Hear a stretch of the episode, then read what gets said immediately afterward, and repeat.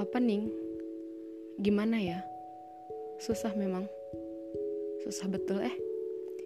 Ya intinya podcast ini seperti namanya. Ngobrol biasa aja. Ya gitu.